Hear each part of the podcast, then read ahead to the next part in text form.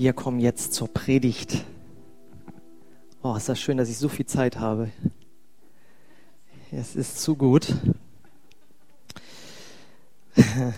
Weil wir kommen heute zu Teil 2 von unserem Zweiteiler mit dem Titel Giganten der Kirchengeschichte. Was Gott mit einem Menschen machen kann. Letztes Mal hatten wir, wir sehen ihn hinter uns, John Wesley. Und warum machen wir, warum mache ich so eine kleine Reihe? Das Leben von solchen Männern und Frauen Gottes ist so inspirierend, zumindest für mich, und ich hoffe, es schwappt davon etwas zu euch rüber, auch letztes Mal schon. Und wir als Christen müssen unsere eigene Geschichte eben auch kennen. Und es kann einfach nicht angehen, dass nachher mehr Christen wissen, dass der Musiker Prince 1,58 groß war und keiner weiß, dass John Wesley 1,65 groß war.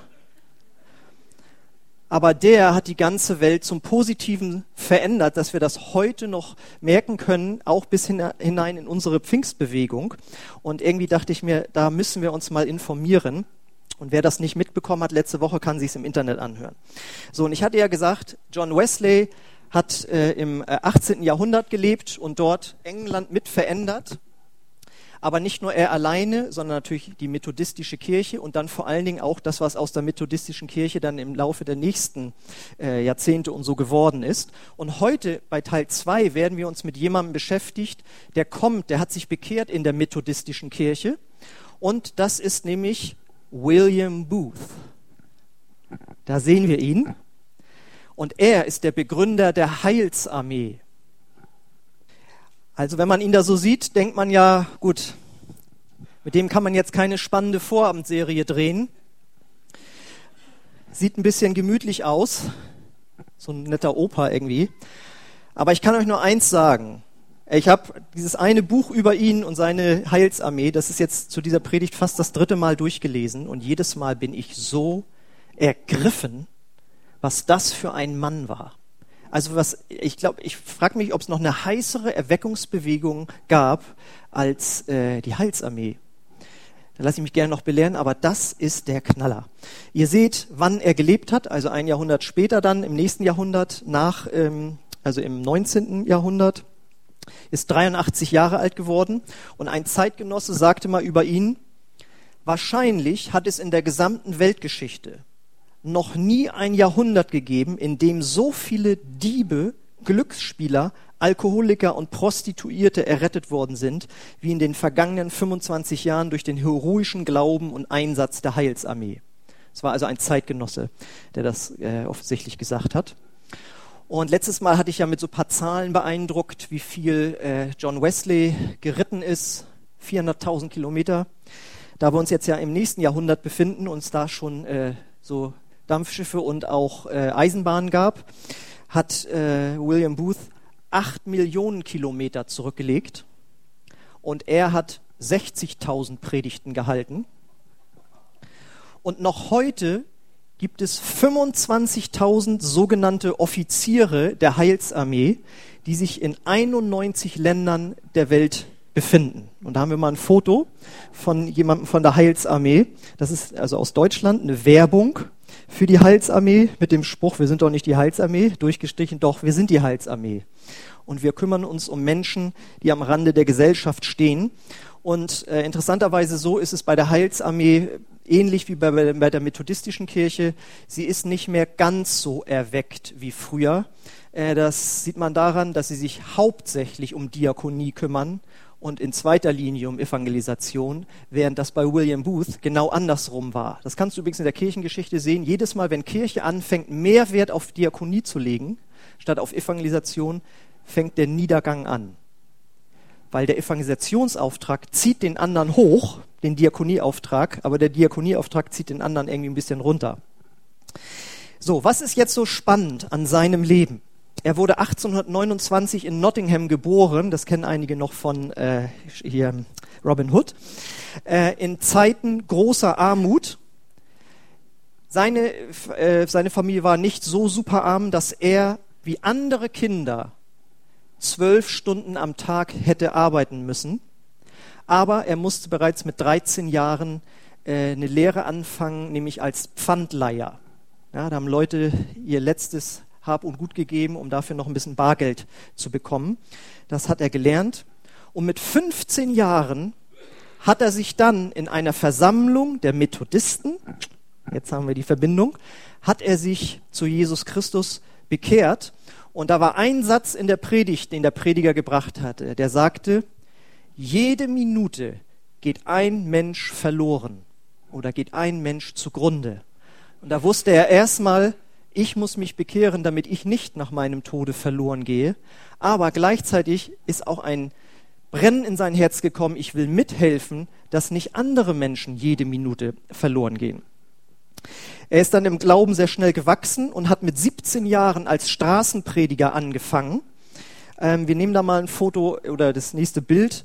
Ähm, da ist er zwar nicht mehr 17 Jahre alt, aber das hat sich eigentlich durch sein ganzes Leben gezogen. Da hat er auch noch schwarze Haare, wie man sieht. Aber er hat halt mit 17 Jahren angefangen und hat dann arme zu Jesus geführt und hat die mit in die methodistische Kirche genommen. Aber ihr glaubt doch nicht, dass sich da jemand gefreut hat, weil das ist das Problem. Kirchenbewegungen können sehr schnell erkalten. So kam er da mit einer Horde Armer rein, die haben sich in die ersten Reihen gesetzt und danach kam der Methodistenpfarrer, also ihr wisst, John Wesley, ja, kommt an und so, die können ja kommen, aber die Plätze sind für die dahinter da war so eine Trennwand und die können zur Seite reinkommen. Hier vorne sitzen nur die verdienten Mit Mitglieder der methodistischen Bewegung und dann konntest du auch Plätze kaufen und all solche Sachen. Die können hier nicht einfach so rein. Ist das nicht schrecklich? John Wesley hätte sich im Grabe umgedreht, wenn er das mitbekommen hätte. Und das war eine Zeit, da gab es mal eine Geschichte, da kam ein Alkoholiker, also ein ähm, Bergarbeiter, ein Alkoholiker, kam zum Pfarrer und der sagte zu ihm, lies deine Bibel. Und der arme Mann musste sagen, ich kann nicht lesen. Und hat der Pfarrer gesagt, dann komm doch sonntags in die Kirche. Ich habe keinen Sonntagsanzug. Ja, dann kann ich dir auch nicht helfen. Dann segne dich Gott. Ja, das war die Situation. Und William Booth war so ergriffen davon, Menschen zu Jesus zu gesagt, hier stimmt was nicht, da mache ich nicht so richtig mit. Und deswegen wurde er dann mit 23 Jahren als Prediger der Reformmethodisten äh, angestellt, weil es gab andere Methodisten, die gemerkt haben, hier läuft irgendwas nicht mehr richtig. Ja? Und die sagten, wir wollen wieder zurück zu den Wurzeln von John Wesley. Und dort wurde er dann angestellt. Und im gleichen Jahr hat er seine Frau Catherine kennengelernt, die er dann drei Jahre später geheiratet hat. Und die haben bis zum Schluss eine super glückliche Ehe geführt aus der auch acht Kinder erstanden sind und ein Kind haben sie noch äh, adoptiert. Und einige von seinen Kindern, inklusive einer Tochter, wurden auch Nachfolger von William Booth als sogenannte Generäle äh, der Heilsarmee.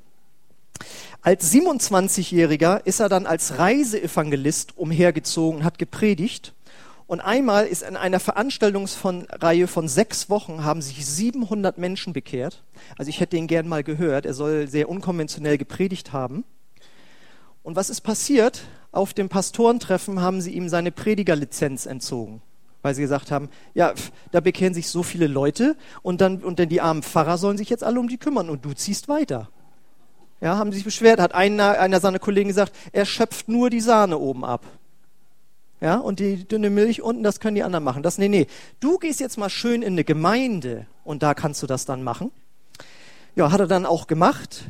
Die Folge war, dass die Gemeinde von 39 Mitgliedern auf 300 gewachsen ist, weil sich so viele Menschen bekehrt haben, hauptsächlich arme Menschen. Und die Gemeinde wurde dann als Bekehrungswerkstatt äh, bezeichnet. Und die Leute, also die, seine ersten Anfänge war, dass sie eingeladen haben mit Zetteln, wo drauf steht, komm betrunken oder nüchtern. Ja? Und in den Veranstaltungen äh, haben die Leute dann, während er gepredigt hat, auf einmal gerufen, er rettet mich wirklich. Ja, ein Alkoholiker zum Beispiel. Ich muss springen. Und er, ja, dann spring doch. Ja, verstehst du? Und das war halt in Kirchen so nicht üblich, dass da gesprungen wurde und die Leute sich so gefreut haben, wenn sie zu Jesus gekommen sind. Äh, Im gleichen Jahr, wo er also 27 war, fing seine Frau auch an zu predigen. Da sehen wir auch mal ein Foto von ihr. Da predigt sie. Und sie hat so gut gepredigt, dass sie danach in den nächsten Monaten mehr Einladungen bekommen hat als er.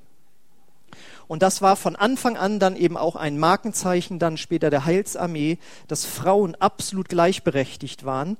In einer bestimmten Zeit, wo William Booth zwei Jahre lang krank war, hat sie die Heilsarmee geleitet. Und Heilsarmee, Frauen, Offiziere dürfen genauso trauen, predigen ähm, wie auch die anderen, wie die Männer. Das war schon zu der Zeit, könnt ihr euch vorstellen, super ungewöhnlich. Aber diese Frau war richtig gut drauf und hat gesagt, Gott hat mir das gezeigt und zeigt mir das von der Bibel, dass ich nicht predigen darf. Und er hat gesagt, ja komm, meine, heute Abend predigt meine Frau. Und dann sind sie alle gekommen und die Kinder tanzten um den Tisch. Frau Pastor hat gepredigt, Frau Pastor hat gepredigt. Gut, ähm, 1861 mit 32 Jahren hat er sich dann wieder selbstständig als Reiseevangelist gemacht, weil er sagte, ich kann hier nicht an einem Ort bleiben und die ganze Zeit nur in einer Gemeinde arbeiten. Dann hat er zum Beispiel in Cornwall, ein Teil von England, ähm, eine Evangelisation durchgeführt, die sollte eigentlich nur eine Woche oder so dauern. Da wurden dann 18 Monate draus und in der Zeit haben sich 7000 Menschen bekehrt. Das war dann so, wenn du da in Cornwall warst, hieß es, und wie laufen die Geschäfte? Schlecht. Die rennen alle da in diese Gottesdienste von William Booth. Da sind äh, Fischer sind in ihrem Boot 15 Kilometer gerudert, nur um zu diesen Gottesdiensten zu kommen. So, dann war die Zeit da vorbei. Sie hatten wenig Zeit für und gesagt, wir müssen mal wieder zur Ruhe kommen. Also sind sie nach London gezogen. Und zwar ins sogenannte East End. Und dort hatte dann William Booth nochmal so seine Berufung, wo er, er kam nach Hause und sagt zu seiner Frau, ich habe meine Bestimmung gefunden. Und das möchte ich hier mal vorlesen, wie das da nämlich aussah. Er sah fünfjährige Kinder völlig betrunken vor den Türen der Kneipen liegen. Mütter gossen aus zerbrochenen weißen Töpfen ihren Babys Bier in die Kehlen.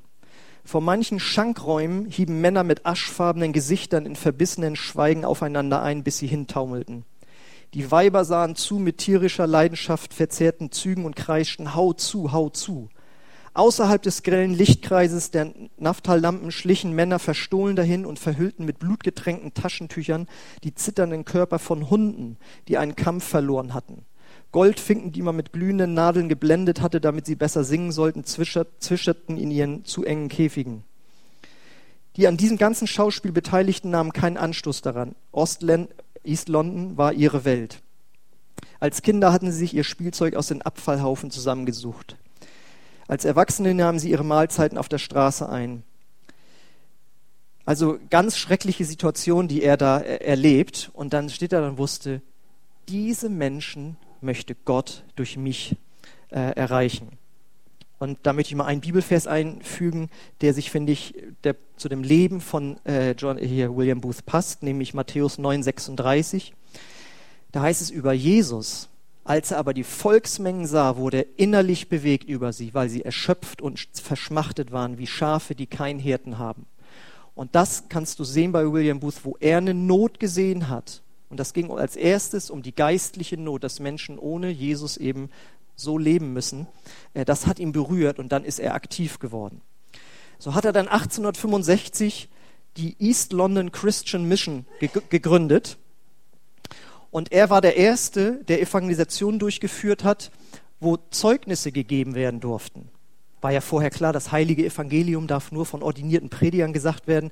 Und dann merkt er auf einmal, dann hat mal irgendein Zigeuner, der sich bekehrt hat, erzählt, was Jesus in seinem Leben getan hat. Und die Menge hing an seinen Lippen und er merkte, das ist es. Die Leute müssen aus ihrem Leben erzählen, was Jesus getan hat. Von daher war das regelmäßig so, dass in den Gottesdiensten der Heilsarmee dann später äh, Bekehrte Zeugnis gegeben haben. Und diese Neubekehrten waren so on fire für Jesus. Da war zum Beispiel einer, der konnte nicht lesen. Der hat dann aber auswendig, konnte er ganz viele Bibelpassagen. Er stand dann da immer mit umgedrehter Bibel falsch rum und hat dann so getan, als würde er das vorlesen, aber er hat das alles auswendig aufgesagt. Und haben die Leute sich beschwert, das ist doch peinlich sowas. Und, Kath und, und Catherine Booth sagt so, wieso, äh, wenn der Braten gut ist, macht es doch nichts, wenn der Teller einen Sprung hat. Ja, Hauptsache das Essen drauf ist gut. Ähm, Genau.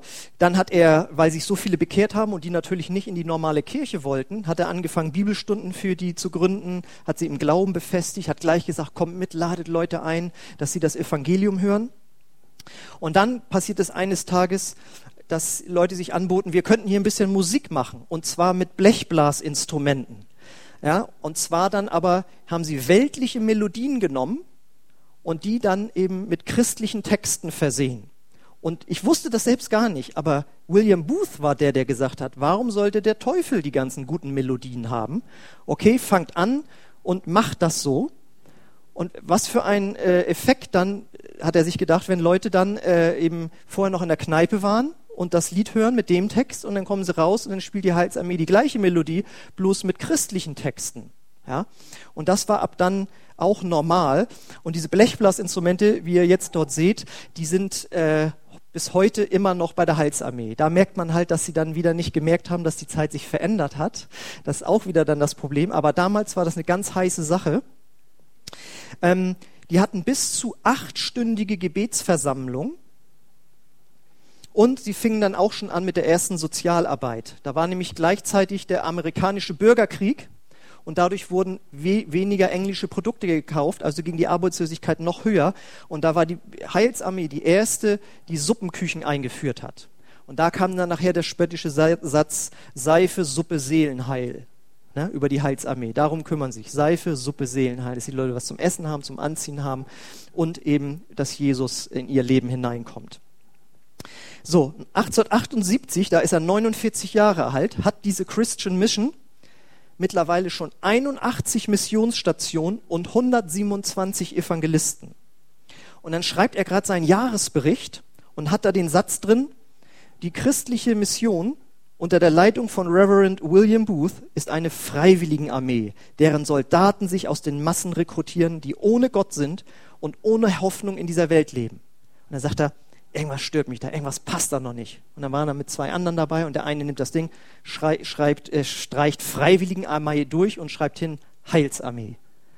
Und das ist es, genau, wir sind eine Heilsarmee. Das wollen wir sein. Und so haben sie sich dann eben umbenannt in Heilsarmee und haben dann das Ganze militärisch aufgezogen. Das heißt, es gab Dienstgrade, es gab Hierarchien, es gab Uniformen, wie ihr seht, wie ihr seht, es gab Regeln und Verordnungen, wie man das bei Soldaten kennt. Die Zeitschrift der Heilsarmee hieß Der Kriegsruf. Wenn sie angefangen haben, irgendwo zu evangelisieren, hieß es, das Feuer ist eröffnet worden. Und wenn sie eine Veranstaltung hatten und ein Offizier rief, feuert eine Salve ab, dann haben alle Halleluja gerufen.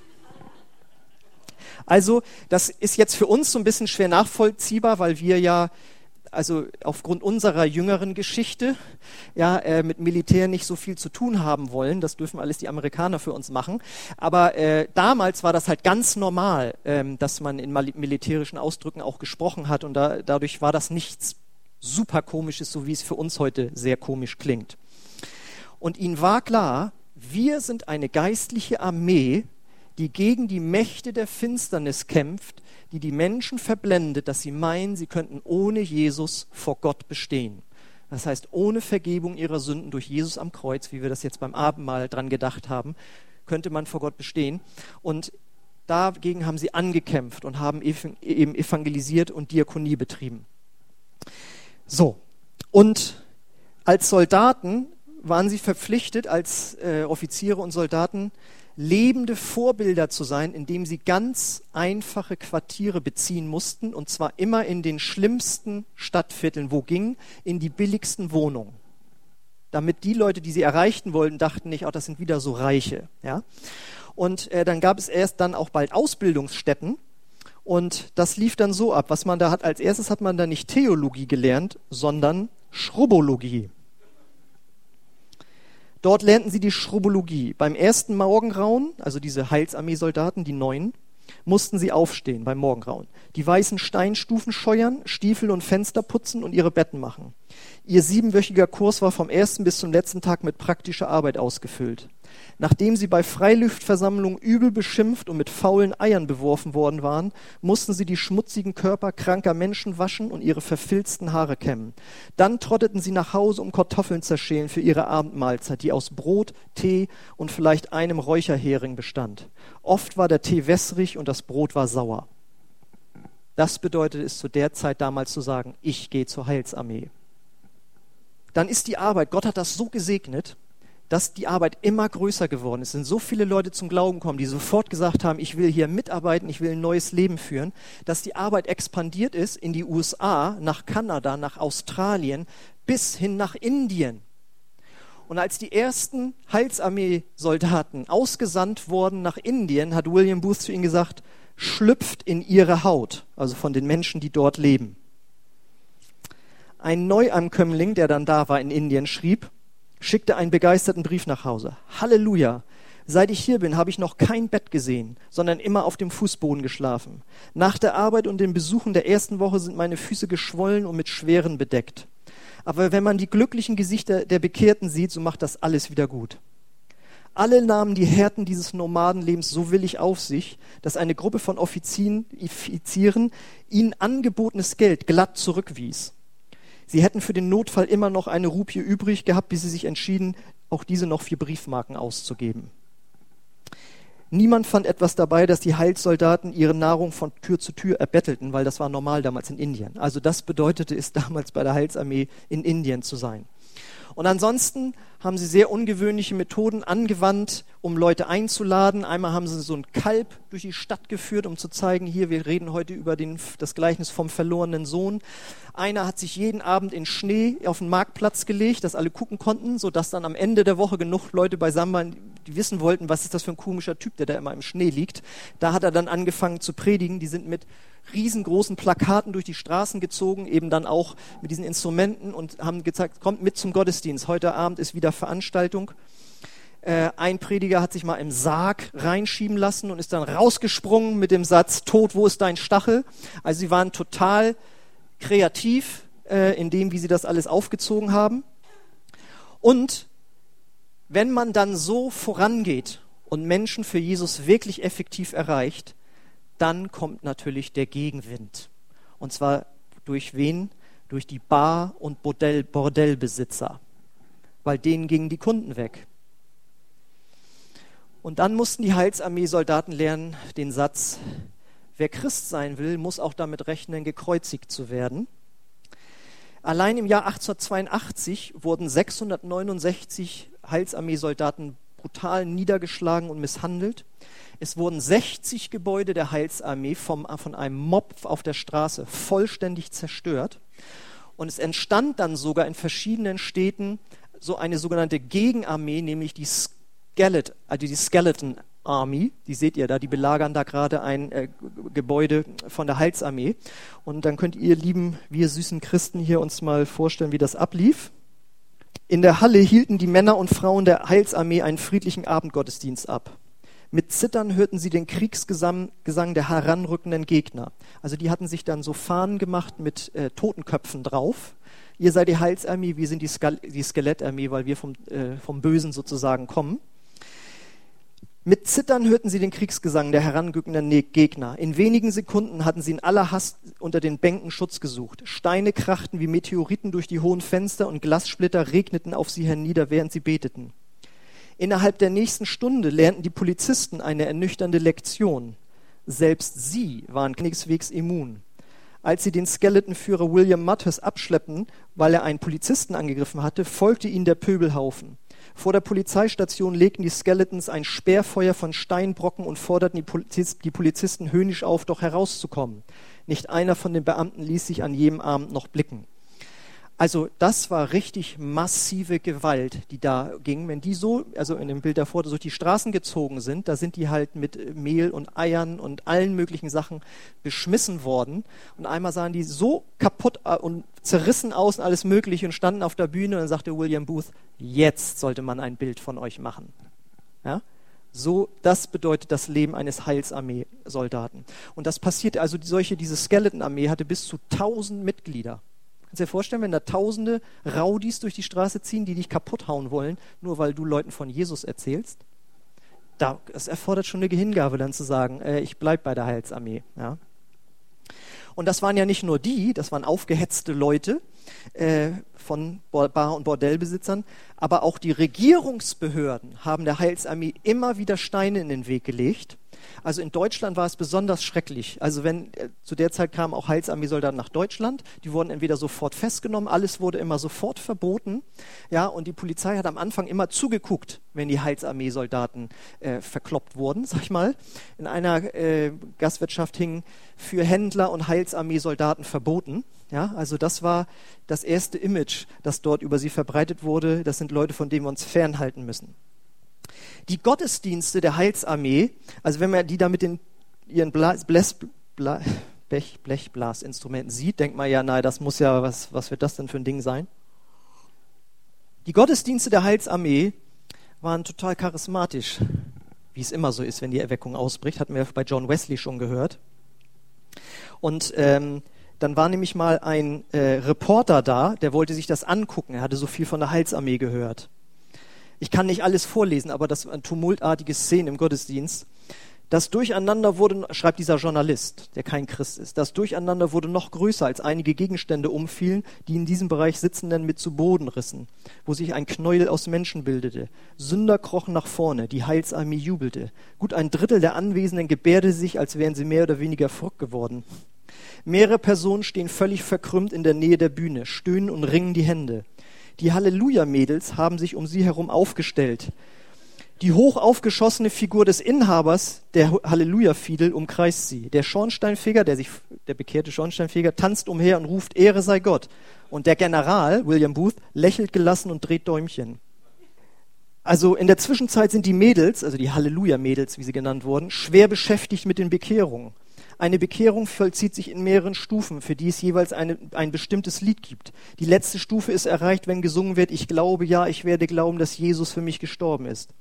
Wenn die Prozedur damit zu einem Abschluss gebracht ist, gehen die Bekehrten mit hochrotem Kopf zurück an ihre Plätze. Lassen Sie eins von, einen von ihnen begleiten. Naja, also auf jeden Fall, das waren keine normalen Gottesdienste. Und der Journalist kommt dann raus und fragt draußen Polizisten, ob das hier immer so abgeht. Und er so, ja, hier schon, sagt er, aber wir haben dadurch kaum noch Anzeigen. Ich habe seit zwei Monaten keinen einzigen Fall von Kriminalität mehr bearbeiten müssen. Und der Journalist wusste dann trotzdem nicht, ob er das nun gut finden soll oder nicht. So, pass auf, aber jetzt, jetzt geht's noch weiter. Also die waren voll auf Menschen für Jesus gewinnen und haben aber gleichzeitig immer diakonisch gearbeitet. Wir packen mal wieder das Bild von William Booth rein, damit ihr nicht die ganze Zeit Angst habt. Die Heilsarmee hat angefangen dann Heime für ehemalige Prostituierte und ehemalige Strafgefangene zu gründen. Also Leute, mit denen keiner was zu tun haben wollte. Zur Heilsarmee konnten sie kommen. Sie waren die ersten, die eine Arbeitsvermittlungsstelle gegründet haben. 20 Jahre bevor der Staat angefangen hat, sowas wie ein Arbeitsamt zu gründen in England.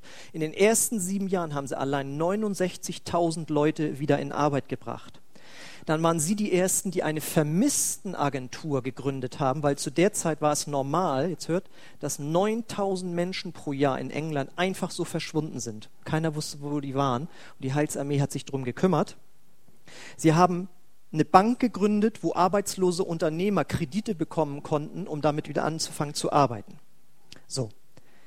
Aber jetzt kommt das Krasseste. Sie haben dann auch angefangen, den Kampf gegen Zwangsprostitution äh, zu beginnen. Damals, 1885, lag nämlich die äh, Ehemündigkeit bei 13 Jahren. Mit 13 Jahren konnte man verheiratet werden, das heißt dann eben auch mit Sex und allem, logischerweise. Da denken wir, das kann ja wohl nicht sein. Aber ihr müsst dran denken, dass 50 Jahre vorher war es in England noch normal, Sklaven zu haben. Ja, die waren ja durch den Einsatz auch mit von John Wesley noch, war das ja abgeschafft worden, aber das war eben noch normal. Und das war so schrecklich, da sind junge Mädchen in dem Alter durch Zeitungsanzeigen gelockt worden, kommen noch als Haushaltshilfe oder Fabrikarbeiterin nach London.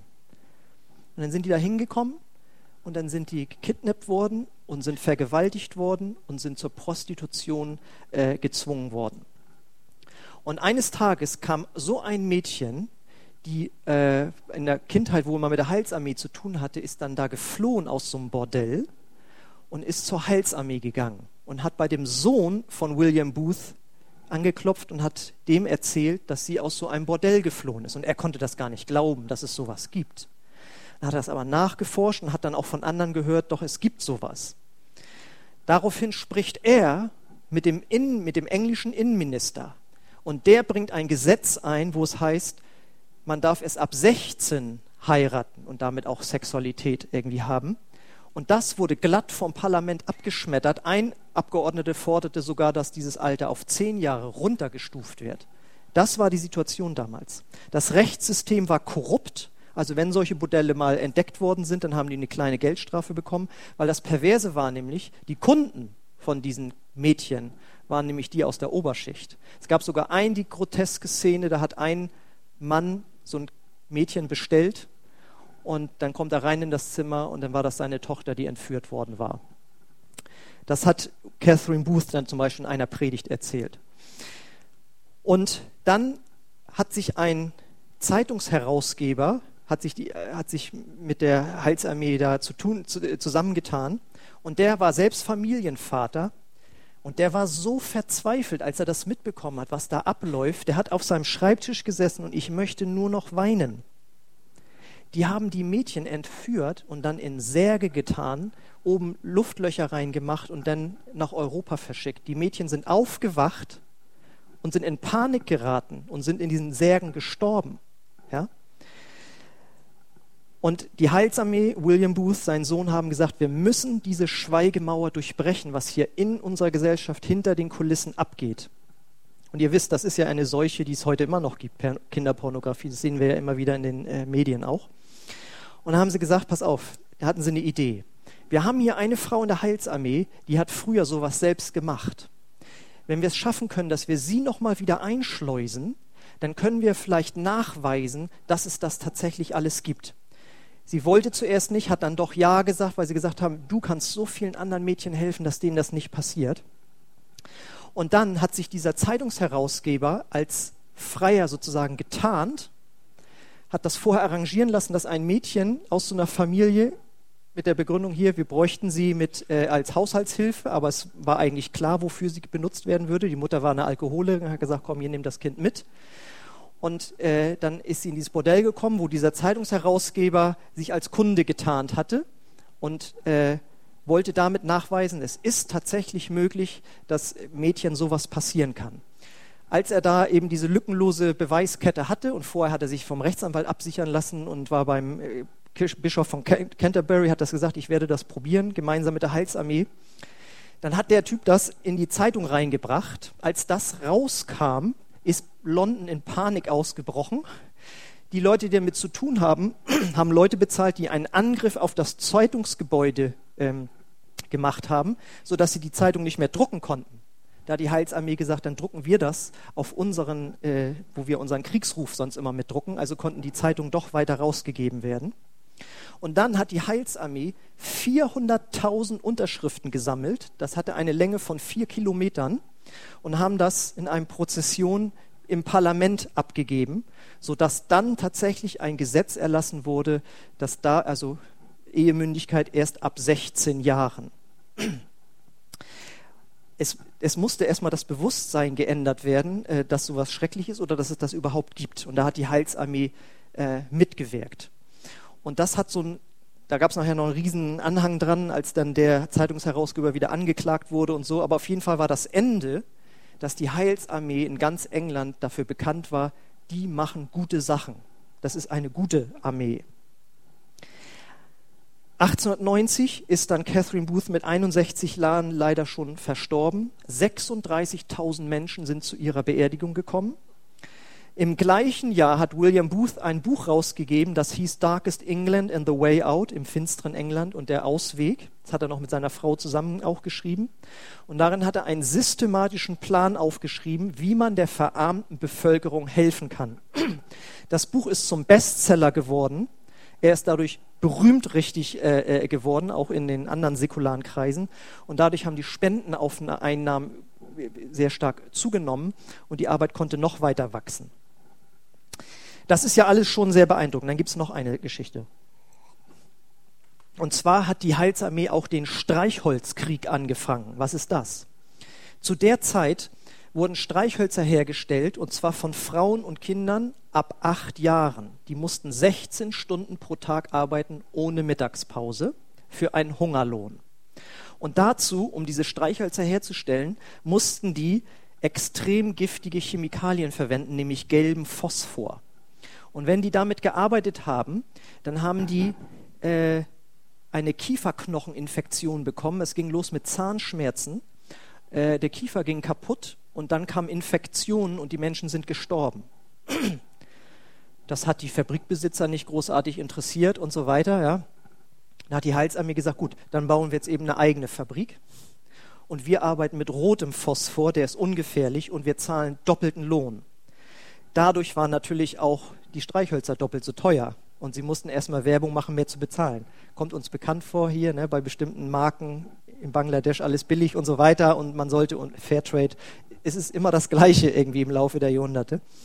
Auf jeden Fall war die Folge dessen, dass ein richtiges Arbeitsschutzgesetz erlassen wurde und dass nicht mehr mit gelbem Phosphor gearbeitet wurde und die Heilsarmee sagte, gut, dann können wir jetzt unsere Firma wieder dicht machen. Und die haben richtig Millionen äh, Streichhölzer verkauft. Ne? Sie haben das nur gemacht, um dort eine Änderung zu erwirken. So, und William Booth ist dann 1912 gestorben und bei seiner Beerdigung sind 150.000 Leute in London an seinem Sarg vorbeigegangen. 40.000 Menschen haben an seinem Trauergottesdienst teilgenommen, inklusive Queen Mary, die wir nur noch von diesem Freizeitschiff kennen, aber das war die Königin damals. Die musste selbst, sie kriegte keinen Platz mehr, sich bei den einfachen Leuten mit hinsetzen. Und eine Frau sagte zu ihr, er hat sich um Menschen wie dich und mich gekümmert. Und so ist es jetzt so, dass die Heilsarmee noch heute die größte Wohltätigkeitsorganisation der Welt ist. Mit 10.000 Stationen und sie erreicht immer noch 2,5 Millionen Menschen pro Jahr. So, ihr denkt an den Untertitel, was Gott mit einem Menschen machen kann. Ja. Was lernen wir daraus? In Sachen Hingabe ist immer noch mehr drin. Bei Widerstand muss man dranbleiben. Denn dieser Triumph am Ende wäre nicht gewesen, wenn wir gesagt hätten, wieso? Dann werden wir ja beschmissen. Das wollen wir nicht. Also das, ne, versteht ihr, da muss man eben dranbleiben. Nebenbei auch, freu dich, dass du in diesen Tagen in Deutschland leben darfst, wo es immer natürlich auch noch Ungerechtigkeiten gibt, aber sowas ist schon lange abgeschafft worden, natürlich durch die verschiedensten Einflüsse auf die Politik. Aber wenn ich das lese, was da im 19. Jahrhundert in England los war, also das ist ja eine Katastrophe, ja. Genau. Dann der Blick für die Armen der Gesellschaft, für die sozialen Nöte und dass man immer wieder gucken muss, wie kann man Evangelisation modern gestalten. Ja? Und wenn es heute so ist, dass die Welt in völlig abgedunkelten Räumen sitzt, wo Nebel läuft und ganz viel buntes Licht ist, dann ist es die Aufgabe der Christen, da mitzugehen, um die Menschen mit dem unvergleichlichen, unvergänglichen Evangelium zu erreichen. Weil sonst sind wir genau wie damals die erkalteten Methodisten, die sagen, doch nicht hier in der Kirche, doch nicht sowas, doch nicht das heilige Evangelium, heilige Evangelium auf die Art und Weise. Ja, wir müssen immer als Kirche am Puls der Zeit bleiben, die Sprache der Welt sprechen und uns so geben, dass Leute sagen, äh, das betrifft auch mein Leben irgendwie. Und dann kommen wir mit dem Evangelium und dann ist es die Aufgabe des Heiligen Geistes, die Menschen zu bekehren. Und zum Schluss möchte ich dich noch was fragen lassen von William Booth. Er hat jetzt hier noch ein paar Fragen an dich. Also er sagt erstmal über sich selbst oder die Heilsarmee. Wir sind Menschen, die für das Heil anderer Menschen arbeiten. Das ist unsere Spezialität. Wir führen die Menschen zum Heil, zur Errettung und helfen ihnen, ihre Errettung zu bewahren. Und dann führen wir sie dahin, selbst andere Menschen zur Errettung zu führen. Ihr merkt, Prinzip Lehrlingmeister. Jetzt kommt ihr, also ich auch. Führ dir dies alles vor Augen. Du brauchst eine klare Vision. Bleib einen Moment stehen, halte inne und mach dir ganz neu deutlich, was deine eigentliche Berufung ist und begreife, was du zu tun hast. Du sollst ein Arbeiter sein und gemeinsam mit Gott für die Errettung deiner Mitmenschen arbeiten. Was ist das Ziel deines Lebens? Doch nicht etwa nur die Errettung deiner eigenen Seele und die Vorbereitung deiner selbst auf das Paradies. Nein, du sollst einer sein, der Erlösung bringt, ein Retter, ein Abdruck Jesu Christi selbst. Weihe daher jedes Quäntchen Kraft, das in dir geweckt wird, dem großen Ziel der Errettung der Menschen. Rette die Ertrinkenden. Sie sind überall in deiner Umgebung. Eine Vielzahl von Menschen, große Menschenmengen. Gehe geschickt vor, verbessere dich ständig, lerne dein Handwerk gründlich. Opfere dich selbst auf, denk an unseren Herrn, was du um seinetwillen verlierst und um der armen Seelen willen, für die er gestorben ist, das wirst du wiederfinden. Sei treu. Hast du einmal die Hand an den Pflug gelegt, dann schaue nicht mehr zurück. Und jetzt möchte ich beten für uns. Wenn ihr könnt, dürft ihr aufstehen. Ja, Vater im Himmel, ich danke dir für dieses geniale Vorbild was William Booth und seine Frau und diese Heilsarmee uns gegeben haben. Und es soll uns nicht unter Druck bringen, sondern es soll uns einfach ermutigen und herausfordern, dass noch viel mehr möglich ist, was man tun kann, damit Menschen dich finden, Jesus.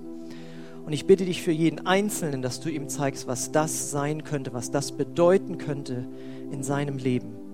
Und ich bete das auch für uns als Gemeinde, dass wir nie eine Kirche oder auch eine Bewegung werden, die erkaltet und die sich nur noch um sich selbst dreht und guckt, wie gefällt es mir am besten im Gottesdienst und in der Gemeinde, sondern wie gefällt es den Menschen, für die Jesus gestorben ist. Herr, ich bete, dass wir etwas von dieser Retterliebe heute in unser Herz bekommen.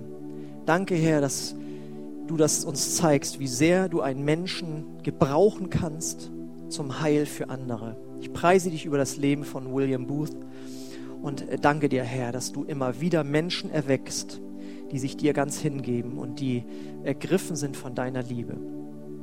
Danke, Herr, für jeden Einzelnen, der heute Morgen hierher gekommen ist und der das gehört hat. Und danke, dass du uns nicht überforderst, aber dass du uns herausforderst. Und ich bete, dass jeder erkennt, welcher Schritt für ihn als nächstes dran ist. Heiliger Geist, bitte sprich du zu uns jetzt, Herr.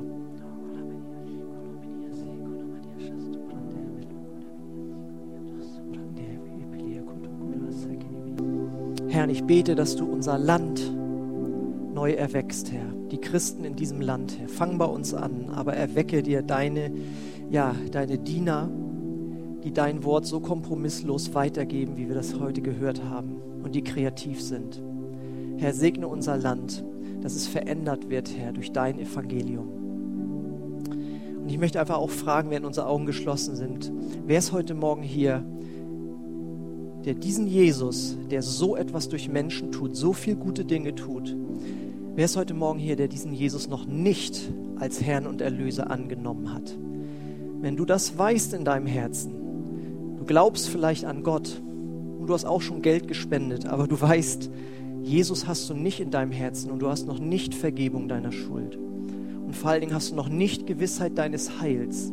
Dann verkündige ich dir heute den gleichen Jesus, den William Booth damals verkündet hat. Er ist ein Retter, er ist ein Heiler und er kann und will dich heute Morgen retten aus deiner Verlorenheit. Und es bedarf einer Herzensentscheidung von dir. Wenn du sagst, ja, ich möchte diesem Jesus nachfolgen, ich möchte, dass er der Herr meines Lebens wird, dann bist du nur ein Gebet von ihm entfernt, dass wir gerne mit dir beten möchten. Aber du musst wissen, ob du dieses Gebet von ganzem Herzen mitbeten möchtest. Wer ist heute Morgen hier, der diesen Schritt gehen möchte, dann lade ich dich ein, dass du einfach Gott und mir kurz ein Zeichen gibst, indem du deine Hand hebst und sagst, hier bin ich, ich möchte diesen Jesus persönlich kennenlernen. Wer ist heute Morgen hier, der diesen Schritt gehen möchte? Heb einfach kurz deine Hand mir und Gott zum Zeichen, dass er in dein Herz kommen soll durch ein Gebet, das wir gemeinsam sprechen.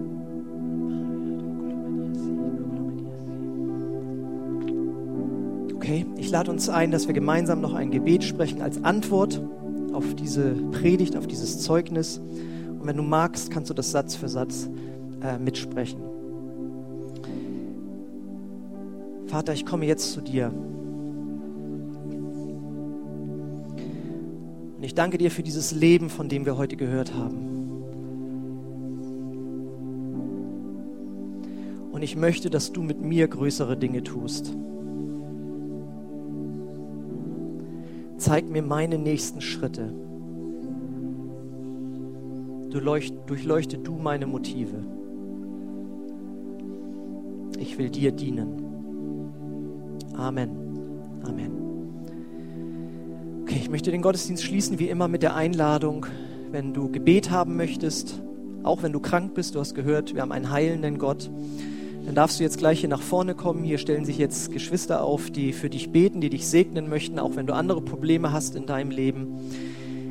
Ich möchte dich einladen, noch unten mit uns Gemeinschaft zu haben. Ansonsten möchte ich den Gottesdienst jetzt schließen mit dem Segen Gottes. Die Gnade unseres Herrn Jesus Christus und die Liebe Gottes und die Gemeinschaft des Heiligen Geistes sei mit euch allen. Amen. Amen. Ich wünsche euch einen gesegneten Sonntag. Tschüss.